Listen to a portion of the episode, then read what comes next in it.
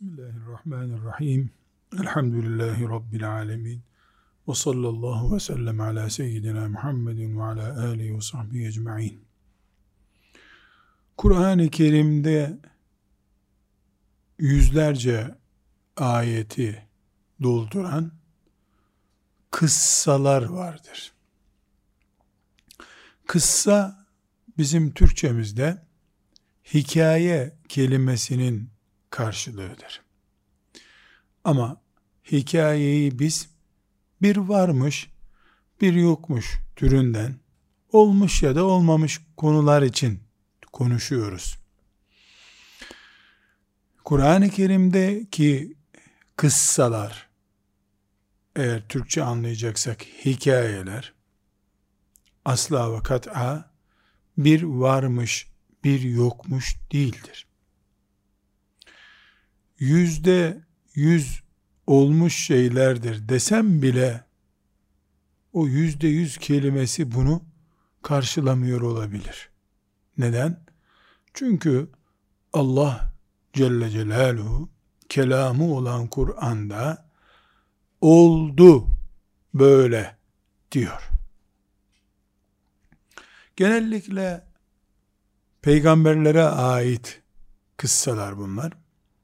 Kur'an-ı Kerim'in en uzun suresi El-Bakara suresidir. Hemen Fatiha'dan sonraki ilk sure. El-Bakara bir kıssanın adıdır. İsrailoğullarında yaşanmış, yaşanmış bir kıssadır. Neml suresi karıncalarla ilgili bir kıssayı anlatıyor. Ee, Kaf, ha, ya, ayn, sad diye başlayan Meryem suresi bir kıssayı anlatıyor. Ali İmran bir kıssayı anlatıyor. Kıssalar suresi diye sure var. Yoğunlukla Musa aleyhisselamı anlatıyor. Kur'an-ı Kerim'de Fil suresi var. Herkesin ezber bildiği. Fillerle ilgili olayı anlatıyor. Şuna temas etmek istemiyorum. Yani Kur'an-ı Kerim'de anlattıysa doğrudur. Bizim buna iman etmemiz lazım. Elhamdülillah buna ihtiyaç olmadığını düşünüyorum. Kur'an-ı Kerim olduğu gibi ilk harfinden son harfine kadar Allah'ın kelamıdır. Beşer kelamı değildir. Doğrusu, biraz doğrusu, çok doğrusu asla olmaz. İnsan eline bakar da elini görüyor, buna ne kadar inanıyorsa ondan daha fazla Allah'ın kelamına ya inanır ya da kafir olur gider ayrı bir mesele ama e, netice olarak Kur'an-ı Kerim'deki bu kıssalar bugün bize çok lazım.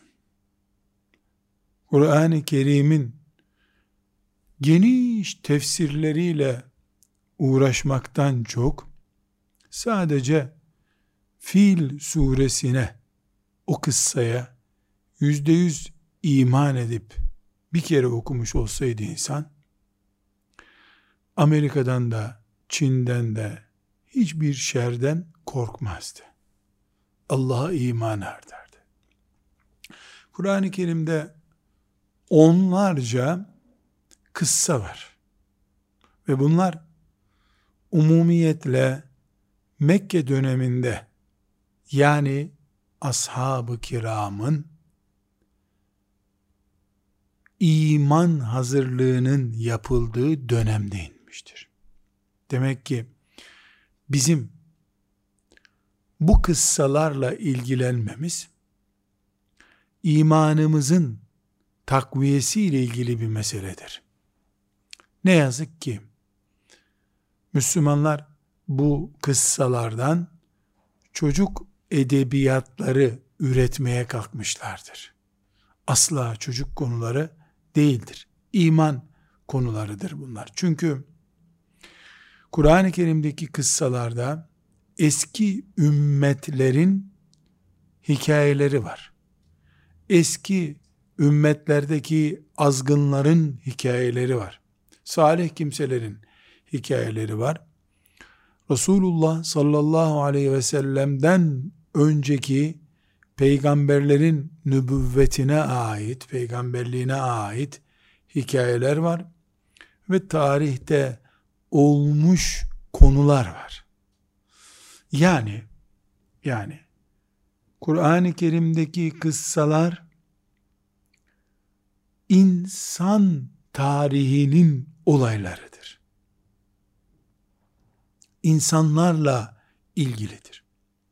Bugün kolu kırılan bir insan 2000'li yıllarda kolu kırılan bir insan masaya yatırıldığında işte kolu dirsekten kırıldı diyelim. Onunla ilgili tutulan raporla 5000 sene önce bir ağaçtan düşüp kolu kırılan insanın kırıkla ilgili tutulan raporu arasında hiçbir fark yoktur. İnsan aynı insan çünkü. Kol aynı kol. Düşünce taşa vurduğunda aldığı darbe 5000 sene önce de aynıydı, bugün de aynı. Tedavi yöntemi bir miktar değişti. O zaman kim bilir onu bir küpe mi bağlıyorlardı, ne yapıyorlardı iyi olsun diye. Şimdi modern oldu tıp ama kırık aynı kırık. Dolayısıyla o zaman bir akrebin, kenenin zehirlediği insanın zehirlenme mantığı ile şimdi bir kenenin, akrebin, yılanın zehirlediği insanın zehirlenme mantığı aynı. Yani kana şu karışıyor, sonuç bu oluyor.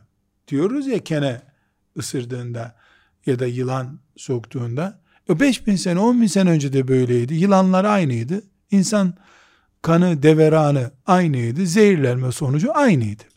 Nasıl bu sağlık açısından böyleyse, iman açısından ve insan karakteri açısından da böyleydi.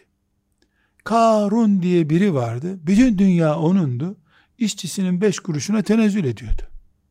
Aynı Karun şimdi de var. İşçisinin beş kuruşuna tenezzül eden adam var şimdi. Bir şey değişmedi aslında. O zaman da Firavun diye bir sistem vardı. Firavun'un sisteminde ben Tanrıyım, siz kullarımsınız diyordu. Ama şimdi insanlar ben Tanrıyım demiyorlar. O kelime geçti. Onun yerine e parlamento benim elimde. Ben istediğimi yaparım. Siz de itaat edeceksiniz yoksa ceza keserim size diyor. Yani Tanrı kelimesinin ismi değişti. Yeri parlamento oldu. Seçim oldu. İhtilal oldu. Bir isim değişikliği oldu ama mantık aynı mantık. Sömürme mantığı. Dolayısıyla biz 5000 sene önce incir ağacına çıkarsan çabuk kırılır incir ağacı. Düşersin kolun kırılır, belin kırılır, ölürsün sözünü mesela bizim 500. dedemiz söylüyordu torununa. Bugün de yaz tatilini geçirmek için köye gittiğinde genç bir delikanlı lise talebesi dedesi ona oğlum incir ağacına çıkma düşersin kırılırsın yaz günü başın belaya girer diyor. Mantık aynı, konu aynı, sonuç aynı. Aynı şekilde Allahu Teala'nın mülkünde Allah'a karşı asilik, Allah'a karşı edep dışı tavırlar, kul olmak istememek, 5000 sene önce de böyleydi, şimdi de böyledir. Ambalajlar değişmiş olabilir, içerik aynı. Bundan 5000 sene önce baklava yoktu, ekmek vardı, belki de şeker pancarını ısırarak yiyorlardı o zaman. Ama insanın şeker ihtiyacı vardı. Buğday unu yiyordu. O öyle devam ediyor. Ambalajlar değişiyor. Adı kurabiye oluyor. Adı filan pasta oluyor. Ama yeme ihtiyacı değişmiyor. Bu nedenle, bu örneklerden şu noktaya geliyoruz. Biz Müslüman olarak Kur'an-ı Kerim kıssalarını çok iyi bir şekilde öyle tefsir dersine gidiyor olmak için değil. Doktorun reçeteyi tarif ederkenki anlatımını dinleyen hasta gibi Kur'an-ı Kerim'in kıssalarını bilse bir Müslüman insanı tanımış olur. İnsana şeytanın nasıl tuzak kurduğunu net gözleriyle görür gibi anlamış olur. Tuzağa düşmez. Allah'ı tanır, Allah'ın düşmanlarını bilir.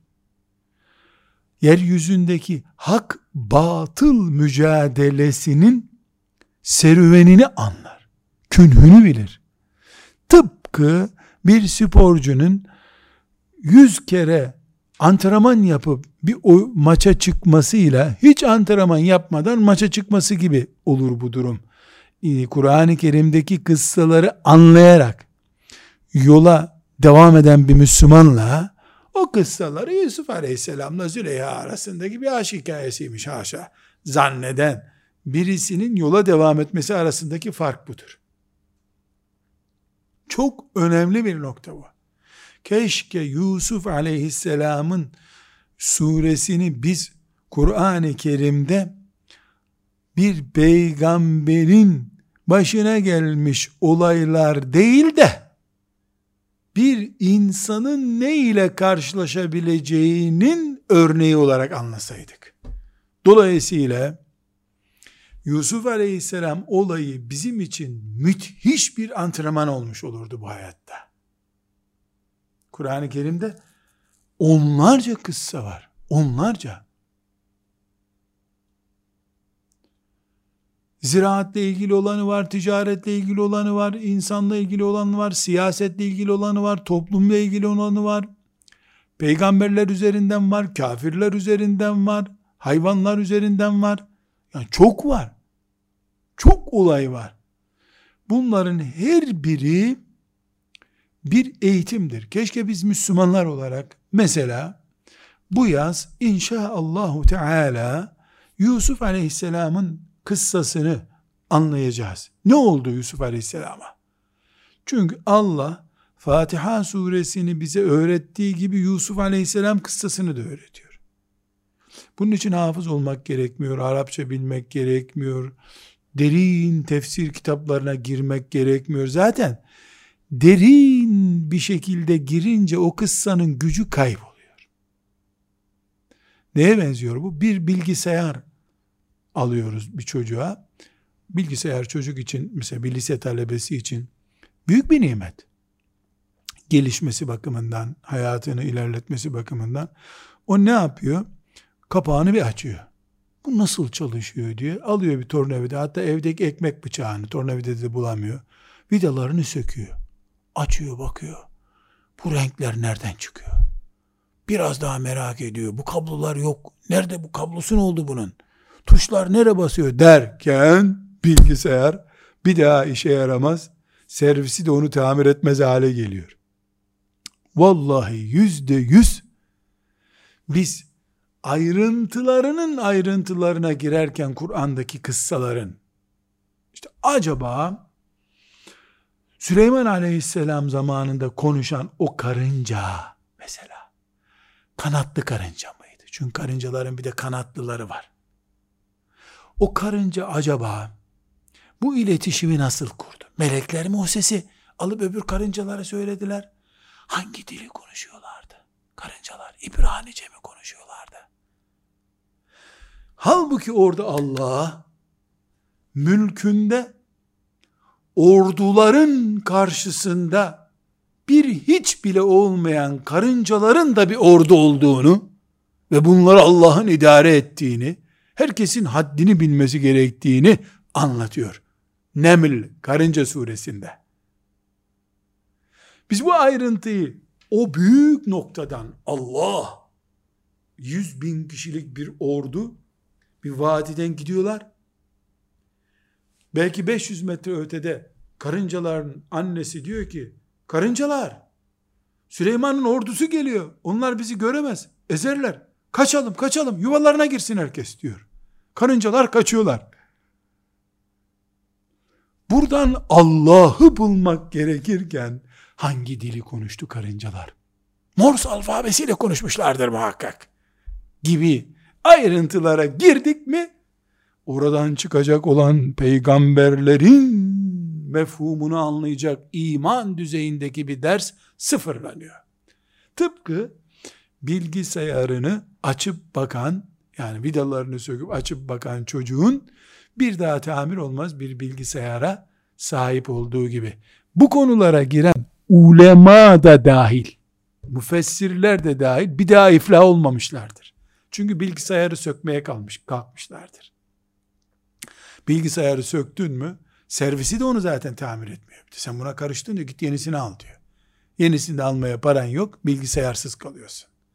Kur'an kıssaları keşke her sene bir tanesine baksaydık 20 sene sonra yani Kur'an'la beraber gözü yaşlı, bileği güçlü, adımları hızlı bir nesil yetişirdi. Ama mesela Seyyid Kutup rahmetullahi aleyhin Fizilalül Kur'an'ındaki bu kıssaları bir zamanlar Türkiye'de çocuk hikayeleri diye tercüme edip satmaya kalktılar. Bu bir hakaretti. Seyyid Kutub'a değil, o kıssalara. Allahu Teala onları Halid bin Velid yetişsin diye gönderdi. Ebu Bekir radıyallahu anh'ı yetiştirdi onlarla. Allahu Teala. Biz ise onları çocuk hikayesi gibi gördük. Onun için bu şekilde bir bakışın istiğfar gerektirdiğini düşünüyorum. Müslüman istiğfar etmelidir böyle bir bakışta. Yani Yusuf suresini okurken, Meryem suresini okurken, Taha suresini okurken, Musa aleyhisselam konuşuluyor. Musa aleyhisselamın annesi konuşuluyor. Kasas suresinde Süleyman aleyhisselam konuşuluyor. Şuara suresinde var. Ya Kur'an-ı Kerim'in neredeyse hemen hemen yüzde yetmiş surelerinin yüzde yetmişinde bu kıssalar var. Ve biraz sonra göreceğiz. Çok farklı üsluplarla allah Teala bunları anlatıyor. Sanki Kur'an-ı Kerim'in tamamına serpiştirmiş allah Teala. Enbiya suresi diye bir sure var. Hud suresi diye bir sure var. Tamamı bu hikayelerle, kıssalarla dolu. Hikaye kelimesini tekrar vurguluyorum. Türkçedeki hikaye değil, anlatım manasında. Bu kıssalarla dolu olan surelerin bakıyorsun Süleyman Aleyhisselam burada anlattı Allahu Teala diyorsun. İbrahim Aleyhisselam'ın baltayla e, putları kırışını burada anlattı zannediyorsun. Hop öbür surede tekrarı geliyor. Değişik bir üslupla tekrar anlatıyor Allahu Teala. Musa Aleyhisselam kıssası o kadar anlatılıyor ki diyebilirim bir istatistik olarak değil yani bir yuvarlama rakam olarak söylüyorum. Resulullah sallallahu aleyhi ve selleme ait şeyler Kur'an-ı Kerim'de üç kere geçiyorsa Musa aleyhisselama ait şeyler 13 kere geçiyor. Neden? Çünkü eskiyi bilen yeniyi güçlü yapar. Mesela Efendimiz sallallahu aleyhi ve selleme ait konular kıssadan sayılmıyor Kur'an-ı Kerim'de. Efendimiz'den önceki olaylar anlatıyor. Kıssalar bir eğitim içindir. Efendimiz sallallahu aleyhi ve sellemin kendisi varken onun adıyla eğitim yapmaya gerek yok artık. Bu kıssalar konusunu ciddi bir şekilde imanımızla alakalı bir konu olarak görmek zorundayız. Bu imanımızla alakalı. Ve kıssalar kadar olabiliriz. Tıpkı tıpkı bu hayatı bir önceki nesilden ibret alıp yaşayıp mesela trafikle ilgili kurallar nasıl kondu? İlk araba çıktı ne ışık vardı ne e, trafikte sağdan git soldan git diye bir şey vardı. Yani hayvan sürüleri gibi arabalar gidiyordu yollardan. Sonra bakıldı ki yahu herkesin bir taraftan gitmesi lazım. Giden sağdan gitsin, gelen soldan gelsin dendi. Ya yol kavşakları sorun oldu. Büyük araba dursun, küçük araba gitsin dendi. Sonra baktı ki bu da olmuyor. Denk arabalar geliyor bu sefer. Oraya bir gençler bilmezler İstanbul'da mesela trafik polisleri vardı. Kavşakta ortada bir fıçının içinde dururlardı. Böyle elini bir tarafa kaldırır orası durur. Öbür taraf giderdi. Sonra onların böyle bembeyaz bir kıyafetleri vardı dikkat çekmek için. Sonra o kalktı ışıklar kondu. Ne oldu? Önceki birikimler insanın trafikte ahenkli olmasını ve bela görmemesini sağlayan yardımcı unsurlar oldu. allah Teala'nın ta Adem aleyhisselam geldiği günden başlayan insana ait serüveni hikayeler şeklinde bize anlatıyor. E biz iman ediyoruz ki bunlar masal değil. Yüzde yüz gerçek şeyler. Adem aleyhisselamın cennetten dünyaya gönderilişi keyif için anlatılmıyor herhalde. Bir ibret konusu bu. Ey insan baban cennette bile böyle oldu aman dikkat et deniyor. Bundan bir ders çıkaramadığımız sürece Kur'an-ı Kerim'i Ramazan-ı Şeriflerde hatim etmenin, ölülere okumanın veya e, işte cüz bölüşüp mesela okumanın yüzde yüz Kur'an'dan istifade etmek, onun bereketiyle yaşamak olmayacağını görmüş olduk. Kur'an-ı Kerim'deki kıssalar deyince neyi kastediyoruz? Bir kere Resulullah sallallahu aleyhi ve sellemin hadisi şerifleri hariç, Efendimiz sallallahu aleyhi ve sellemin sireti de hariç, Kur'an-ı Kerim'deki kıssalar başka. Neden? Neden Resulullah sallallahu aleyhi ve sellemin siretini hariç diyoruz? O da bir peygamber. Neden hadisi şerifleri yok kabul ediyoruz? Yani kıssa olarak değil on, onlardaki kıssa. Halbuki hadislerde de kıssalar var. Mesela ne diyor? 99 kişi öldürmüş bir adam vardı diyor. Mesela üç kişi bir mağaraya kapandılar. Mağaranın kapısı kapandı. içeride mahsur kaldılar. Bunlar hadis. Niye bunları Kur'an kıssası demiyoruz? Neden biliyor muyuz? Çünkü Kur'an kıssaları mütevatirdir. Bir kelimesini inkar eden kafir olur. Ters yorumlayan kafir olur. Hadis-i şerifler mütevatir olmadığı için, siret-i nebi mütevatir, mütevatir olmadığı için herhangi bir şekilde bunları inkar eden herhalde iyi Müslüman olmaz ama e, mesela Kehf suresini inkar edenle mağaraya kapanan üç kişiyi, üç kişinin hikayesini inkar eden aynı mağara olduğu halde ikisi aynı sonuca ulaşmaz. Biri kafir olur nauzubillah. Dolayısıyla Kur'an-ı Kerim'deki kıssalar yüzde yüz mümin olmamızla ilgilidir. Ve yüzde yüz etkin bir ilaçtır. Hadis-i şerifler yüzde yüz değil, onlar yüzde yüz değil, yüzde doksan dokuz onlar. Hadis olduğu için. Siret-i Nebi yüzde doksan dokuz da değil zaten, yüzde belki doksan onlar. Bu sebeple e, Kur'an-ı Kerim'deki kıssalar deyince biz iman, Allah, cennet, cehennem düzeyinde bir anlayış içerisine giriyoruz. Ve çok önemli bir konu daha Kur'an-ı Kerim'deki kıssa dediğimiz zaman biz peygamberlere ait şeyleri tek başına kastetmiyoruz. Evet peygamberlere ait kıssalar hepsinden önce geliyor ama ashab-ı kehf var onlar peygamber değiller. Yani peygamber olmayan insan evet e, İbrahim Aleyhisselam bir peygamber olarak anlatılıyor kıssa şeklinde. Ashab-ı kehf var. Bahçesinden zekat vermek istemeyen insanlar var bahçesine geldiğinde maşallah Allah ne güzel verdi diyenle demeyeni anlatan bir kıssa var. Fil suresi var Ebrehe'yi anlatıyor. Kafir oğlu kafir. Dolayısıyla hep peygamberler anlatılacak diye bir şey yok. Ee, özellikle hayvanların da söz konusu olduğu konulardır bunlar. Ee, inek var, Bakara suresinde e, karınca var, hüdhüd diye bir kuş var, yani krallardan söz ediliyor. Geniş yelpazedeki olaylara biz kıssa diyoruz. Kur'an-ı Kerim'in kıssalarıyla ilgili temel anlamamız gerekenler şunlardır. Bir, bunlar vahiydir. Vahiy. Bir insan Bakara olayını inkar etse, inkar gibi bir tevil yapsa, e, burada ne sonuç çıkar? Fatiha suresini inkar etse birisi ne oluyorsa, İhlas suresini, Ayetel Kürsi'yi inkar ettiğinde ne oluyorsa, Bakara'yı, Karınca suresini, arıyı, arı ile ilgili ayeti inkar ettiğinde de o olur. Yüzde yüz vahiydir. Kur'an-ı Kerim'deki kıssalar. E tabii ki vahiy Müslümanın meselesi. Kafir inanmak zorunda değil vahye. İkinci olarak da Kur'an-ı Kerim'deki kıssalar insan ve evren tarihinden tarihinden Allah'ın anlattığı şeylerdir.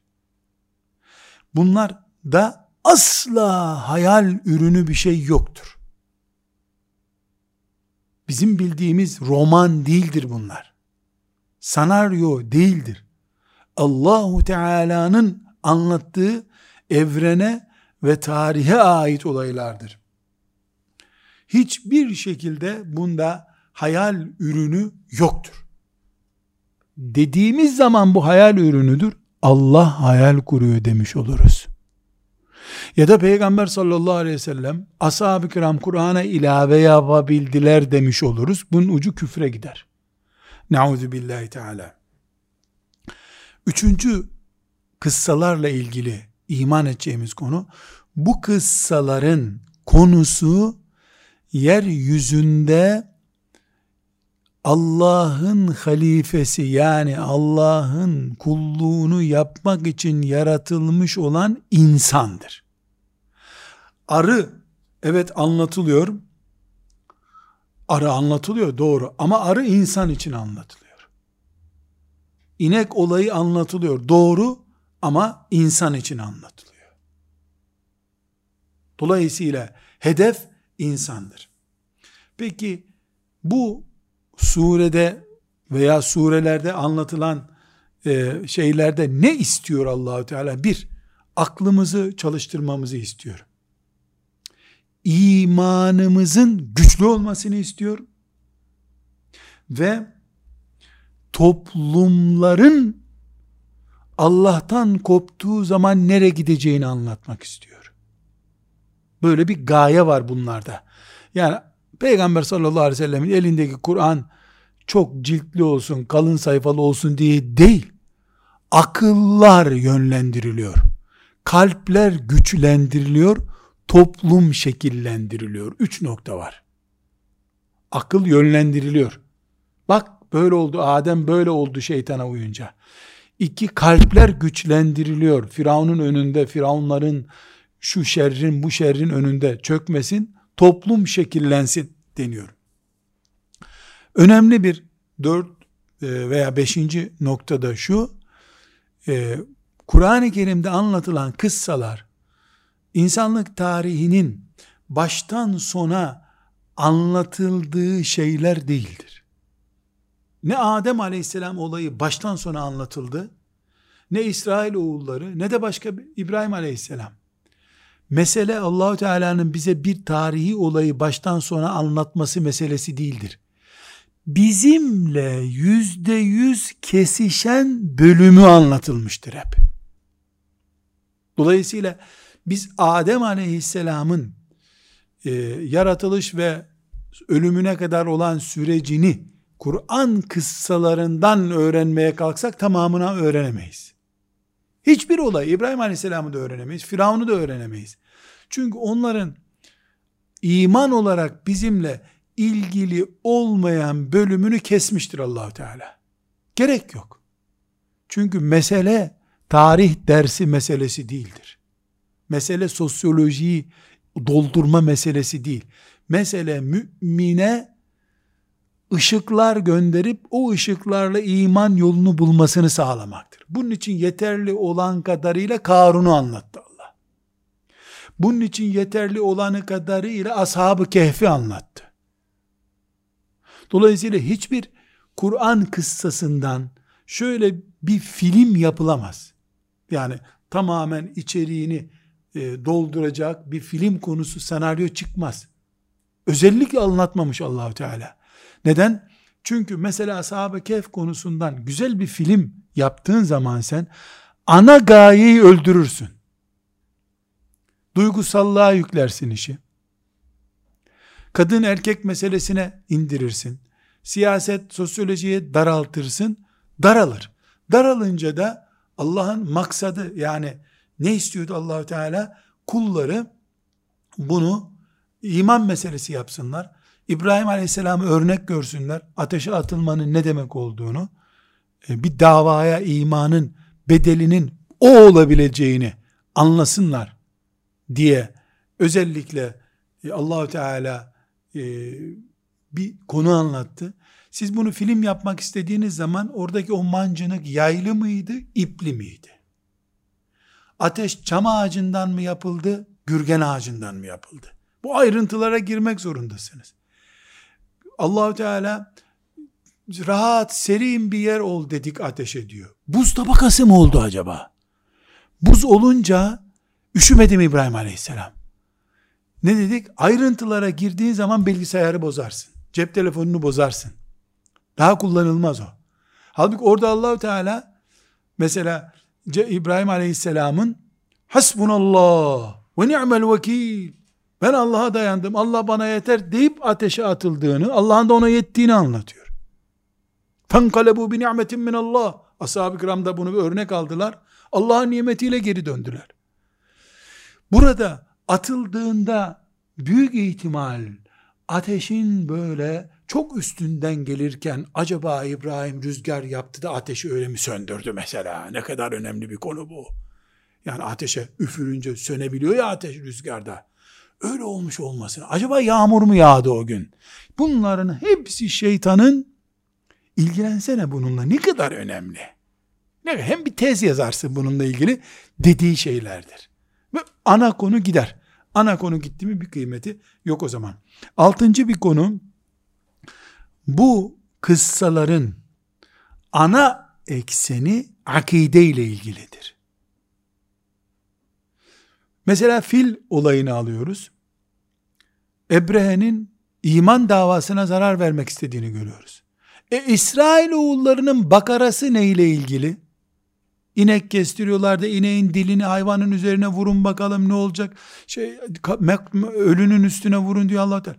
Peygamberi doğrulayıp doğrulamadıklarını Allah Teala gördü orada. Akide ile ilgili. Yani eksen akide, iman eksenidir.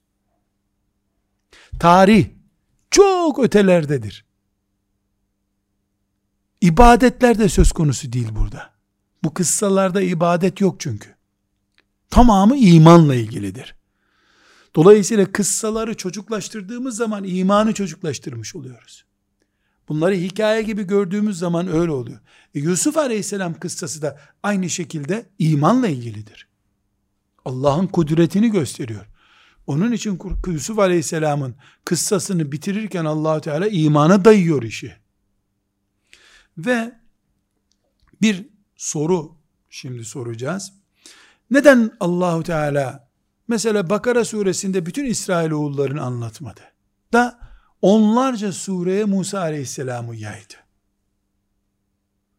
Arayacak olsak mesela e, diyelim ki İbrahim Aleyhisselam kıssasını inceleyecek olsak en az 10 sure incelememiz lazım. Bu 10 cüz gibi bir şey. Kur'an-ı Kerim üçte birini incelememiz lazım. Resulullah sallallahu aleyhi ve sellemin şahsı o kadar yaygın değil Kur'an-ı Kerim'de. Bunun hikmetleri var şüphesiz ama ana hikmetini Allah bilir. Böyle murad etmiş. Bunun bir psikolojik sonucu da var. Pedagojik sonucu da var. Kur'an-ı Kerim'i baştan sona hatmeden birisi, mesela 30 günde hatmediyor diyelim. İbrahim Aleyhisselam'ı, Musa Aleyhisselam'ı, Hud Aleyhisselam'ı, İsa Aleyhisselam'ı yaklaşık olarak 20 gün karşısında görür. En azından ismini görür Arapça bilmiyorsa bile. Dinleyen de İsa kelimesinin o İsa olduğunu anlayacak. Böylece hayatın bütününü Kur'an'la yaşayan bir toplum için diyoruz. Hayatın bütününü her gün bir olayla Allahu Teala imana bağlamış olur. Bu pedagojik ve psikolojik sonucu bakımından ama dediğim gibi bunu Allah bilir asas nedenini. Biz bundan dolayı diye konuştuğumuz zaman kafadan atmış oluruz. Fakat bunun bu man e, yani neden bir olay mesela Musa aleyhisselam olayı en yaygın olarak birinci Fatiha'dan sonraki sureden birinci sureden başlıyor ta yüzüncü sureye kadar neredeyse Musa aleyhisselam hep var. Bu dağıtma, parça parça anlatma içinde tekrarlar da var. Mesela aynı konu Musa aleyhisselamın Firavun'la konuştuğu şeyler, sihirbazlarla ilgili konular 3-4 kere anlatılıyor. İbrahim aleyhisselamın konusu 3-4 kere anlatılıyor. Fakat aynı kelimelerle anlatılmıyor. Bir olayda bağlaç harfi değiştiriliyor. Mesela bakıyorsun Firavun'un İsrail oğullarının e, kadınlarına işkence ettiğini, çocuklarını öldürdüğünü, erkek çocuklarını öldürdüğünü söylüyor. Başka bir yerde yine onu söylüyor. Ve bir de ve bir de diye çocuklarını öldürdü diye bağla çarfı kuruyor. Belagat olarak yani Kur'an edebiyatıyla, Arapça edebiyatıyla bakıldığında olayın renk tonunun 40'tan 80'e çıkarıldığını görüyorsun. 5. suresinde Kur'an'ın dinlediğin bir kıssa orada sana bir ön hazırlık gibi olmuş. 15. surede bakıyorsun başka bir tonla yeniden sana anlatıyor. Bu biraz edebiyatına vakıf olmanın e, sonucuyla an, ancak anlaşılabilecek. Burada en önemli konu Allah bunları bize örnek, ibret olarak veriyor. Bu ibretin süreklileşmesi sağlanmış oluyor. Tekrarlarla. Yoksa sayfa doldurmak değil mesele. Bazen çünkü bir kelimeyle tekrar ediliyor. Bazen bir satırla, bazen üç satırla. Ama tıpatıp aynı olan yok. Muhakkak arada bir edebiyat anlatım farkı geliyor. Bir de ashab-ı kiramın ve Resulullah sallallahu aleyhi ve sellemin e, özellikle teselli olmaları, karşılaştıkları olaylarda huzur içinde olmalarını Allahu Teala sağlıyor bu kıssalarla. Bu da ashab-ı kiramın her duyduklarında bir kere daha teselli olmaları sonucunu getiriyor. Bir de Musa Aleyhisselam kıssasında olduğu gibi çok uzun e, bir olay bu. Çok uzun bir olay. Bu uzun olayı Allahu Teala parçalara bölmüş oluyor. Bir yerde gömülüp kaybolup gitmesin Kur'an içerisinde diye. Neticede bunlar gayba ait konular. İnsanın gayba ait konusu yani gayb bilmediğimiz, görmediğimiz bir dünyaya ait bir konu e, birden karşısına çıkması başka, adım adım insana öğretilmesi başka. Mantık bu. Burada bir soru sorulabilir. Hafızlar bunu çok iyi bilirler. Musa aleyhisselam, İbrahim aleyhisselam, Hud aleyhisselam, Salih aleyhisselam çok defalar anlatılıyor. Firavun defalarca anlatılıyor. Haman anlatılıyor. Yusuf aleyhisselam sadece bir kere. Ve bir yerde anlatılıyor. Yusuf aleyhisselamın isminde var ama kıssasında tekrar yok. Burada çok önemli bir Kur'an edebiyatına şöyle bir e, işaret edelim de Rabbim bereketini yüreklerimize sindirsin diyelim. Bunu not etsin dinleyen kardeşlerim. Musa Aleyhisselam'ın, İbrahim Aleyhisselam'ın konuları 1, 2, 3, 5 kere anlatılıyor. Mesela Musa Aleyhisselam belki 10 kere anlatılıyor. Yusuf Aleyhisselam bir kere anlatılıyor. Neden bir kere anlatılıyor? Halbuki Yusuf Aleyhisselam büyük bir olay. 10 sayfadan fazla yer tutuyor Kur'an-ı Kerim'de ama tekrarı yok. Hikmetini Allah bilirden başka doğru cevabı yok. Fakat müminlerin, alimlerinin tahmini var. İki şey var burada. Bir, diğer kıssalarda bir helak söz konusu. Cezalandırma söz konusu. Dolayısıyla ondaki ibret olayı çok canlı olması lazım. İbrahim Aleyhisselam'ın Nemrud'unun sürekli gündemde olması lazım. Yusuf Aleyhisselam'da bir helak yok. Aksine müsbet bir sonuç var. Bir kere de anlaşılıyor zaten. İki, daha da önemlisi, Yusuf Aleyhisselam'da Züleyha ağırlığı var. Yani bir kadın konusu var. Ve Züleyha'nın sonunda mümin olduğu zannedilen biri, yani öyle bilgimiz öyle, ama ayette öyle geçmiyor. Haberimiz yok. Ayet ayet düzeyinde değil. Züleyha'nın bir kadın olarak yaptığı çok büyük bir yanlış var. O orada anlatılıyor. Farklı farklı surelerde anlatılması iman eden kadınları yüreğinde bir acı olarak kalır. allah Teala bu sebeple onu bir kere anlatıyor. Ama bu Gördünüz mü nasıl keşfettik? Denip bir keşif değil. Müfessirlerin üzerinde kafa yorup yorup düşündükleri, yani dedi ki bilgisayarı açma çeşitlerinden biri bu. Bilgisayarı açınca içinde bunu gördük. Şimdi burada önemli bir e, soru. Neden bu kıssalar var? Sonuçları ne olmalı? Ya da Allah bu kıssalardan toplamda ne çıkarmamızı istiyor? Murad ediyor. En başta Allah bireyin, toplumun ve dünyanın düzelme nedeni olarak bizi gösteriyor. Bize gösteriyor bunları. Birey, AB şahısları ve onların yaşadığı toplum ve bütün dünya. Allahu Teala bunlar kulluk düzeyinde insan, insanın toplumu ve dünya Allah'a kulluk etsin diye insana Adem'i ve Adem'in çocuklarını dünyaya gönderdi. Dolayısıyla bu gönderme esnasında ve sürecindeki olayları bize anlatıyor.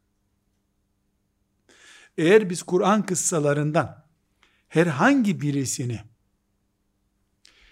bireyin, toplumun ve dünyanın düzelmesi yönünde bir basamak olarak kullanamıyorsak o olaydan istifade, o anlatımdan istifade edemedik demektir. Bir ıslah, düzeltme söz konusudur. Zaten peygamberler de ne dediler? İn uridu illel islaha mestataat. Peygamberlerin gönderilme gayesi de dünyayı, toplumu ve insanı düzeltmektir.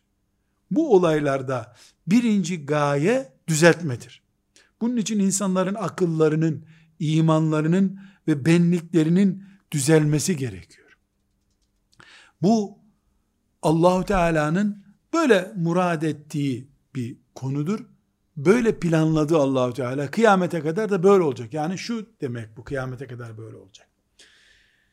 Kıyamet günü 2025 yılında yaşamış bir Müslüman olmayan şahıs dirildiğinde Allah'ın ona diyeceği söz nedir? Sana İbrahim anlatılmıştı. Fil olayı anlatılmıştı. Yusuf olayı anlatılmıştı. Siyasetin dehası Firavun anlatılmıştı. Despot Nemrut anlatılmıştı. İsrailoğullarının laçkalıkları anlatılmıştı. İnsanların alkışlamasıyla siyasetçilerin nasıl put haline geleceği sana örneklendirilmişti. Niye ders almadın? 2025 yılındaki insana da bu Allah'ın dersidir. 2065 yılındaki insana da Allah'ın dersidir. Bu dersi çıkaramayanlar kıyamet günü diyecek bir söz bulamazlar. Neden bulamazlar? Allahu Teala e, herhangi bir şekilde e, ben Kur'an'a ulaşamamıştım sözünü bizim manada ulaşamamak yani gittim kütüphanede yoktu anlamında e, kabul etmeyecek. Kur'an'ın mesajına ulaşmak söz. Burada tabi evinde oturduğu için aramadığı için o mesul olacak.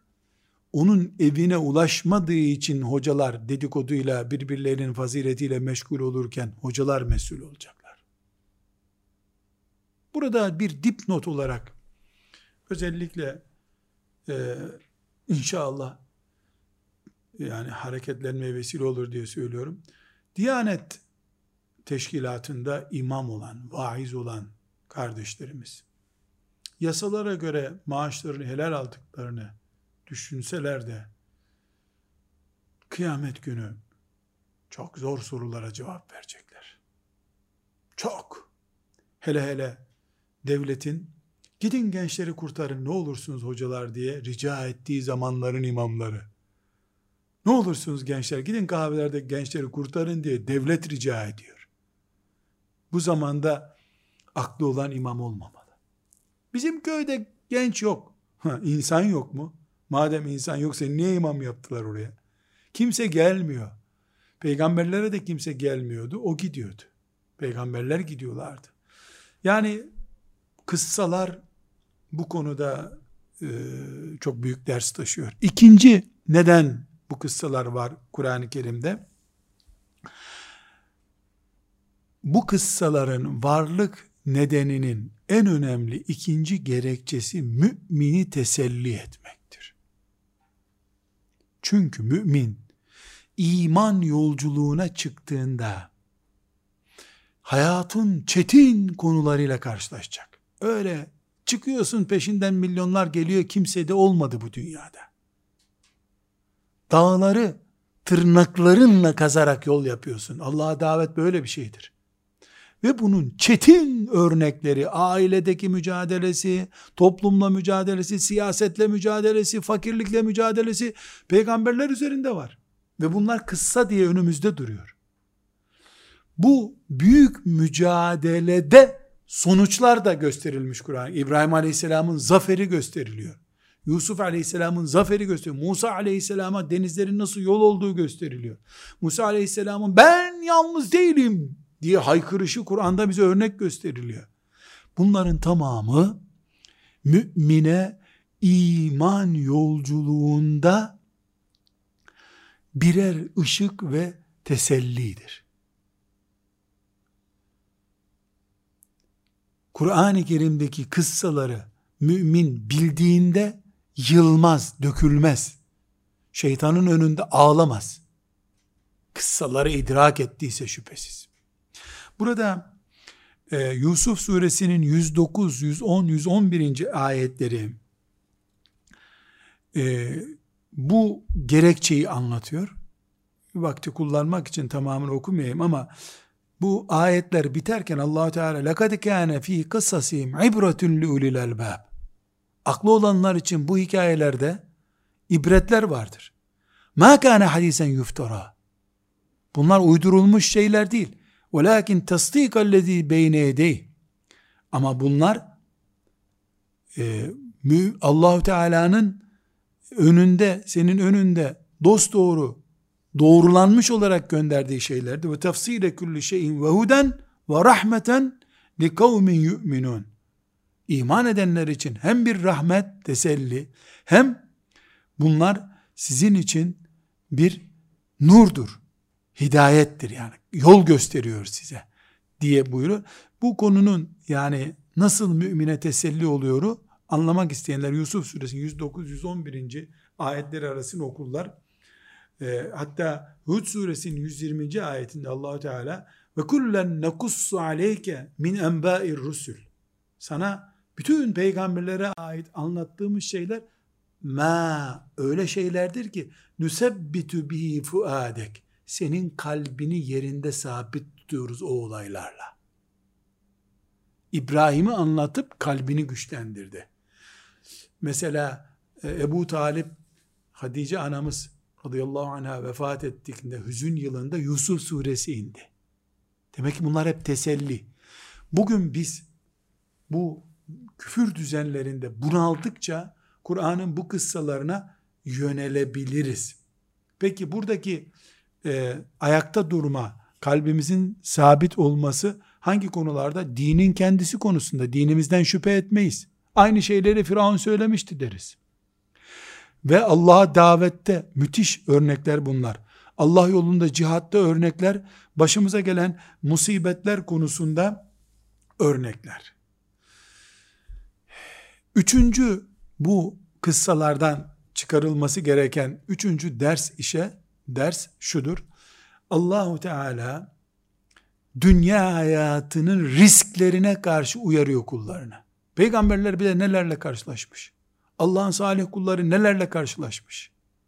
Dolayısıyla dünya bir labirent gibi bin bir hilesi olan, bin bir tuzağı olan, bin bir kuyusu olan bir yerdir. Peygamber bile olsan hiçbir şekilde bu tuzaklardan kurtulamıyorsun. Salih kul olman yetmiyor. Zaten bunları aşarak salih olabiliyorsun. Bunu Allahu Teala bize öğretiyor. Ve bu öğretirken siyasetten, halk kitlelerinden, kendi kabilenden, anandan, babandan, çocuklarından, kendi öz eşinden herhangi bir sıkıntı gördüğünde benzerleri Kur'an-ı Kerim'de var zaten deme rahatlığı sağlıyor. Bir başka neden Kur'an'da bu kıssalar var sözünün cevabı Allah'ın sünen dediğimiz genel kanunlarını tanıtıyor bize Allah. Yani bu dünyada her şey Allah'ın kanunlarıyla yürüyor. Bir yasa dışılık yok dünyada. Sünnetullah dediğimiz şey Allah'ın yasaları demek. Bu yasalar peygamberlere de uygulanmış, Firavun'a da uygulanmış. Açlık konusu, hastalık konusu bütün kullarına uygulanmış Allah'ın. Dolayısıyla bu kıssaları bilenler bilir ki Allah'ın muafiyeti yok kimseye. İnsan dünyada bu şartlarda yaşayacak denmiş ve öyle yaşıyor. Bunu aşabilecek birisi yok. Dünya cennet değil. Dünya cennet değil. Hiçbir zamanda cennet olmayacak. İnsan bunun için dünyaya gönderildi. Bunu anlasın istiyor allah Teala. Bir başka e, bu neden Kur'an'da bu kıssalar var sorusunun cevabı Allah'a davetin insanın yükümlülüğü oldu. Hiçbir zaman Allah dünyaya işte böyle bir mucize gönderiyor. İnsanlar da o mucizeyi görüp inanıyorlar. Hepsi cennete giriyor. İnanmayanlar cehenneme giriyor. Böyle olmayacak. Mucize gönderse bile insanlar mucizeye değil insana ulaşan bir insan sayesinde iman edeceklerini bize öğretmiş oluyor. Çünkü peygamberlerin ellerindeki mucizeler kafirleri ikna edemedi. Hanımlarını bile ikna edemedi yeri geldiğinde peygamberler. Allah'a davetin insanın sorumluluğu olduğunu anlatıyor bu ayetler. Ve son olarak da neden Kur'an-ı Kerim'de bu e, kıssalar var sorusunun net e, cevaplarından birisi Allah insanı dünyaya neden gönderdiğini özetliyor bunlar. Neden gönderdiği üç noktadır. Bir, insan sınanacak. İki, insan ibadet etmek zorunda. Üç, dünyayı imar edecek insan. Yani dünya da ihmal edilmeyecek. Sınanma, ibadet ve imar. Bu üç şeyde dönüyor bütün bu Allah'ın anlattığı kıssalar. Netice olarak imanımızın bir parçası olan kıssaları konuştuk. Şüphesiz bu kıssalara hiç girmedik.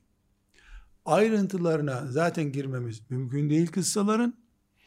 Ama kıssalarımızın vahiy olduğunu, Kur'an'ımızın kıssalarının vahiy olduğunu, bu vahye herhangi bir şekilde neuzu billah iman edemeyenin ya da evirip çevirip tevil edip başka anlamlar yükleyenin Fatiha suresiyle ayetel kürsüyle oynamış gibi olduğunu tekit etmeye çalıştık.